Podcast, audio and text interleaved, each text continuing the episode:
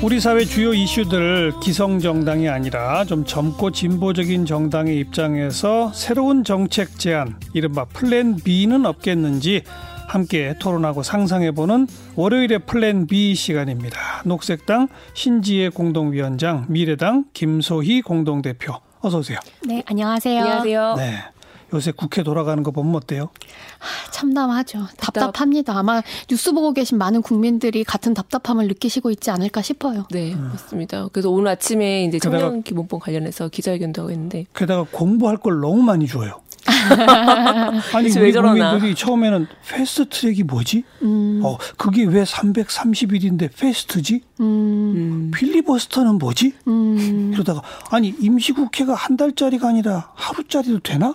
음, 맞아요. 선착순 임시국회 소집 요구서는 또 뭐지? 야 저도 공부를 지금 해야 됩니다. 네, 맞습니다. 여러 가지 다른 이야기들이 계속해서 보지 못했었었던 절, 그러니까. 유례 없는, 전례 어. 없는 사건들이 계속 터지고 있다고 생각하고요. 그래서 20대 국회가 저는 무능하고 좀 국민들을 배반하는 국회라고 생각을 해요. 이렇게까지 일을 못하고 계속 식물처럼 있었던 국회가 있었나 싶습니다. 식물이라고 하면 식물들 화내요. 그죠. 식물들은 굉장히 왕성하게 움직입니다. 네, 맞습니다. 절대 가만히 안 있어요. 그 남에게 피해를 주지 되지? 않죠. 돌멩이 국회라고 해야 될까요? 네. 근데 어 국회가 일하도록 만들 그런 정책 대안 새로운 제도 이런 거 있어요?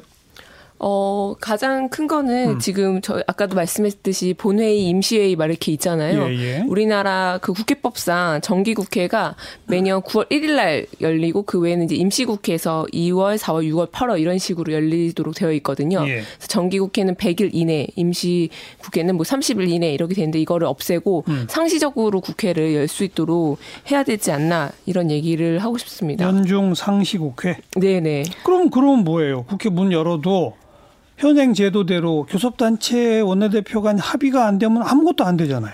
상임위원회 별로도 교섭단체 간 간사 협의가 안 되면 열리지도 못하잖아요. 네, 그거 그래서 어떻게 해요? 우리나라 원래 재원국회 당시에는 본회의 중심이었다고 해요. 근데 이게 박정희 정권 그러니까 3공화국 시절에 그러니까는 그 많은 국회의 권한을 주게 되면은 이 확장되니까 축소한다고 위원회 제 위원회 중심으로 상임위원회? 예, 위원회 예. 중심으로 갔다 지금 이제 소위원회 중심까지 갔는데 예. 소위원회에서 다섯 명 여섯 명이서 안건의 주요 사항을 통과시키고 본회의에 올리게 되는 거죠. 그래서 좀 약간 본회의에 더 힘을 실어줘야 되지 않나라는 생각이 듭니다. 저는 말씀하신 의견은 조금 다른 생각을 갖고 있는데요. 본회의에 참석하는 국회의원이 300명이에요. 300명이 다 모여서 토론 법안을. 네, 토론한다는 건 거의 불가능에 가깝다고 생각합니다. 사- 오히려 저는 상임위 안에 음. 그 법안 심사소위원회에서 제대로 된 논의를 할 수 있도록 권한과 기능을 더 줘야 된다고 생각을 하고요. 음. 지금 법안이 통과가 안 되는 이유, 그러니까 본회의까지 올라가지 못한 이유가 여러 개가 있습니다. 본회의는 사실 많이 안 열려도 돼요. 본회의보다 더 중요한 건 물밑 작업인데 지금 법안 심사 소위 원회에서 제대로 논의를 못하는 경우들이 굉장히 많은 거죠. 왜냐하면 국회의원들이 보이콧하거나 회의에 그렇죠. 참석 안 하는 비율이 높으니까요. 그래서 저는 매달마다 어떤 국회의원들이 회의에 참석하고 참석하지 않는지를 국회 안에서 그 보고를 하도록 해야 된다고 생각합니다. 그리고 뭐 여러 번 방송에서도 달아졌었지만 국민 소환제를 적용해서 일 못하는 국회의원들을 소환하고 의원직을 박탈할 수 있도록 해야 된다고 생각하고요. 그러니까 그다음에 출석을 몇 번 했는지를 매달 공개한다. 네 맞습니다. 그리고 어. 얼마나 보이콧을 많이 했는지도 치- 체크해야겠고요. 아니 근데 출석을 할래도 일단 개의가 되어야 출석하는 거 아니에요. 네, 근데 제가 아까 개의에 두 분한테 물어본 거는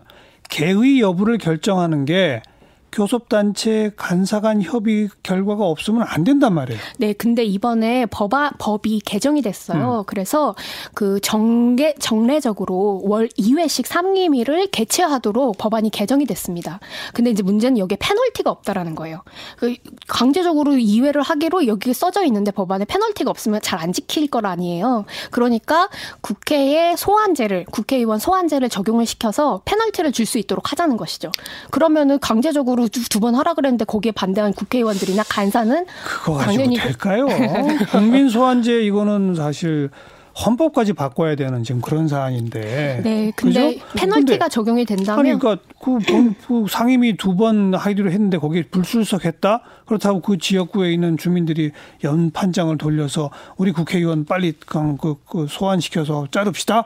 금방금방 되나요? 안 될 거요. 근데 또 근데 이렇게 국회의원들에 대해서 감사하는 기구가 사실 있어요 국회 안에 그 국회의원 뭐 특별윤리위원회인데 여기 가장 큰 함정이 뭐냐면 국회의원들로 구성이 되어 있다는 거예요. 그러니까 는 음. 자기가 자기 스스로 그거 감사할 수 있도록 해놨기 때문에 이거 국회의원 그 국회 윤리 특별위원회를 없애고 국회의원 감사기구 독립적인 기구를 만들어야 된다라는 생각입니다. 음, 음. 왜냐하면 자기가 어떻게 자기 스스로 감사를 합니까? 네. 근데 페널티에 대해서 제가 조금 더 말씀드리면 국민 소환제뿐만이 아니라 여러 가지 다른 방식의 페널티가 전 주어져야 된다고 거예요? 생각해요.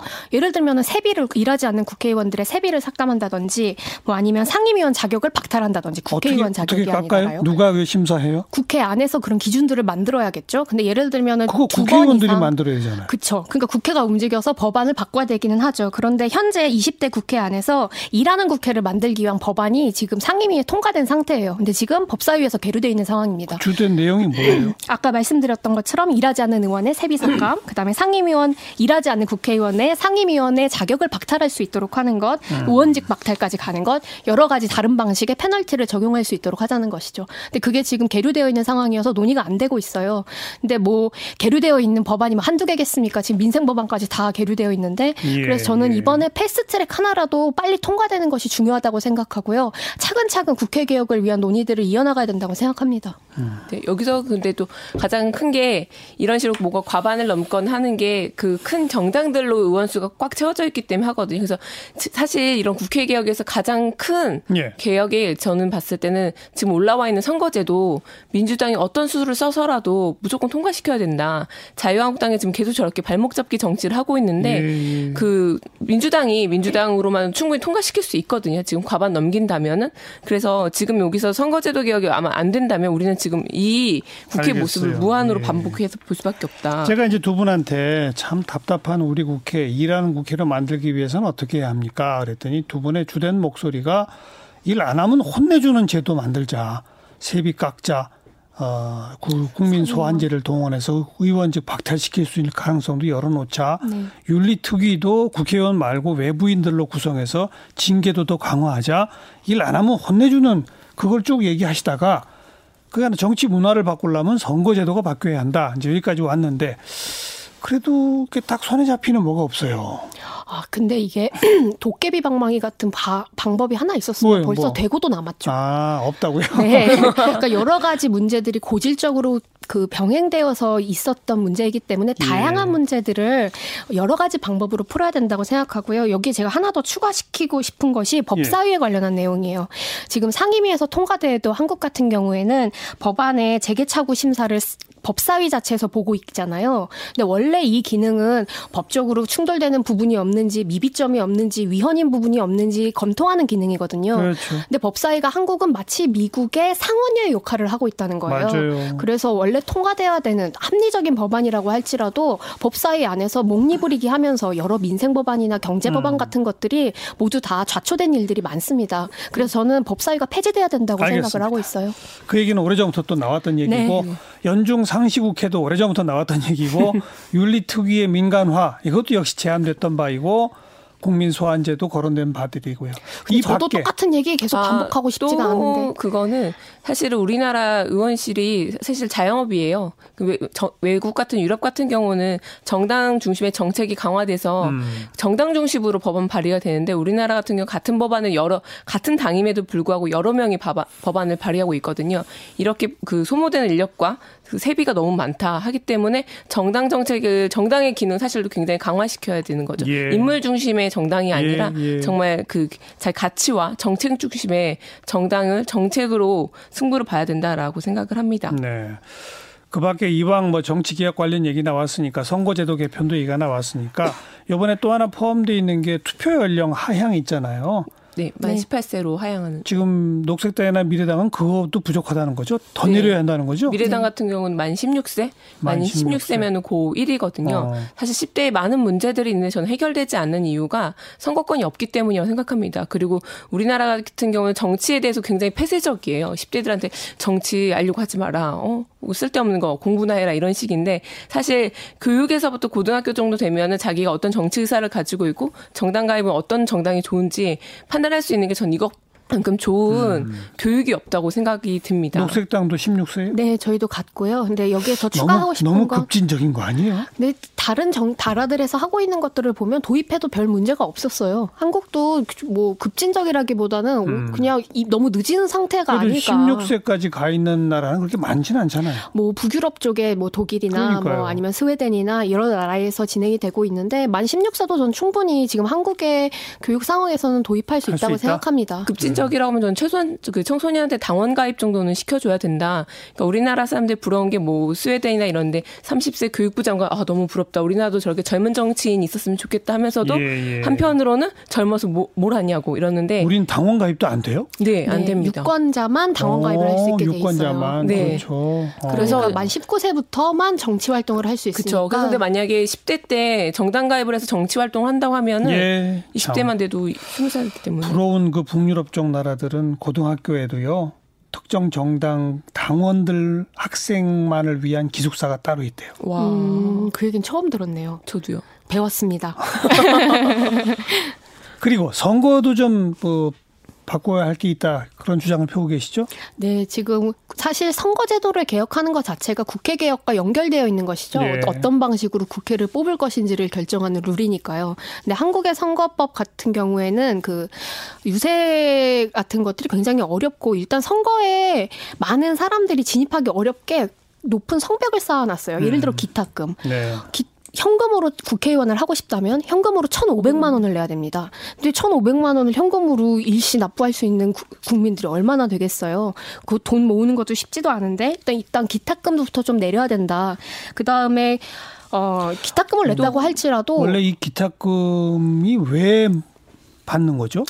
어, 그러니까는 그 후보로서의 신뢰를 검증할 수 있는 걸 돈으로 아. 한다라는 명목이라고 그냥 하죠. 그냥 장난 장난 삼아 등록하는 걸 막아보자. 후보 난립의 방지. 이거죠? 네. 어. 근데 그 기준이 돈.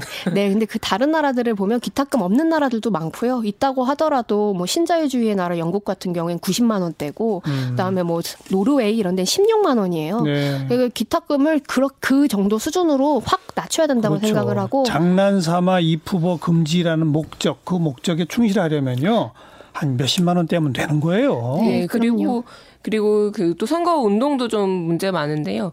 우리나라에서는 되게 이거 이것만 된다라는 그렇죠. 식의 선거 그렇죠. 운동이에요. 하지만 최소한으로 요거 요것만 하지 말고 나머지는 괜찮다라고 이게 풀어주는 방식이 필요하고 예. 그 온라인 선거 운동 같은 경우도 쉽게 얘기하면 페이스북 유료 광고도 선거법 위반입니다. 음. 그리고 고등학생이 자기 좋아하는 그 후보를 만약에 푸사로 하게 되면 그것도 선거법 위반이기 때문에. 예, 예. 그리고 뭐 90일 이전에 그 출판을 뭐 하는 게 금지되어 있거나 칼럼 쓰는 것도 예전에 금지되어 있었어요. 그러니까 녹색당 이번에 선거에 관해서는 돈 부분은 확실하게 좀 묶어 주되 말할 자유라든지 운동할 자유는 지금보다 좀 확대하는 쪽으로 좀 바뀔 필요가 있다. 네, 이런 맞습니다. 얘기고. 너무 과대하게 금지되어 있죠. 과다하게. 그리고 그, 그 많은 분들이 궁금해하신 게 왜 선거 기간 운동 기간만 저렇게 나와가지고 표 달라고 하냐 하시겠지만은 선거법상 그렇게 기간을 정해놨거든요. 예, 그래서 예. 항시 선거 운동이 가능하도록 해놓으면은 언제든지 감시가 가능하죠. 네. 아 그리고 제가 또 추가하고 싶은 게요. 저희 없어요, 짧게. 선거 공보분이나 음. 이런 것의 크기나 피켓의 크기도 다 정해져 있어요. 맞아요. 그러니까 왜 이렇게 천편일률적인 선거 유세만 하냐 법이 다 그렇게 다 막아놨기 그렇죠. 때문입니다. 명함만 돌리도록 네, 해놨죠. 저희도 트럭 쓰기 싫고 스피커 크게 소리 쓰기 싫거든요. 근데 그 선거 유세만 가능하도록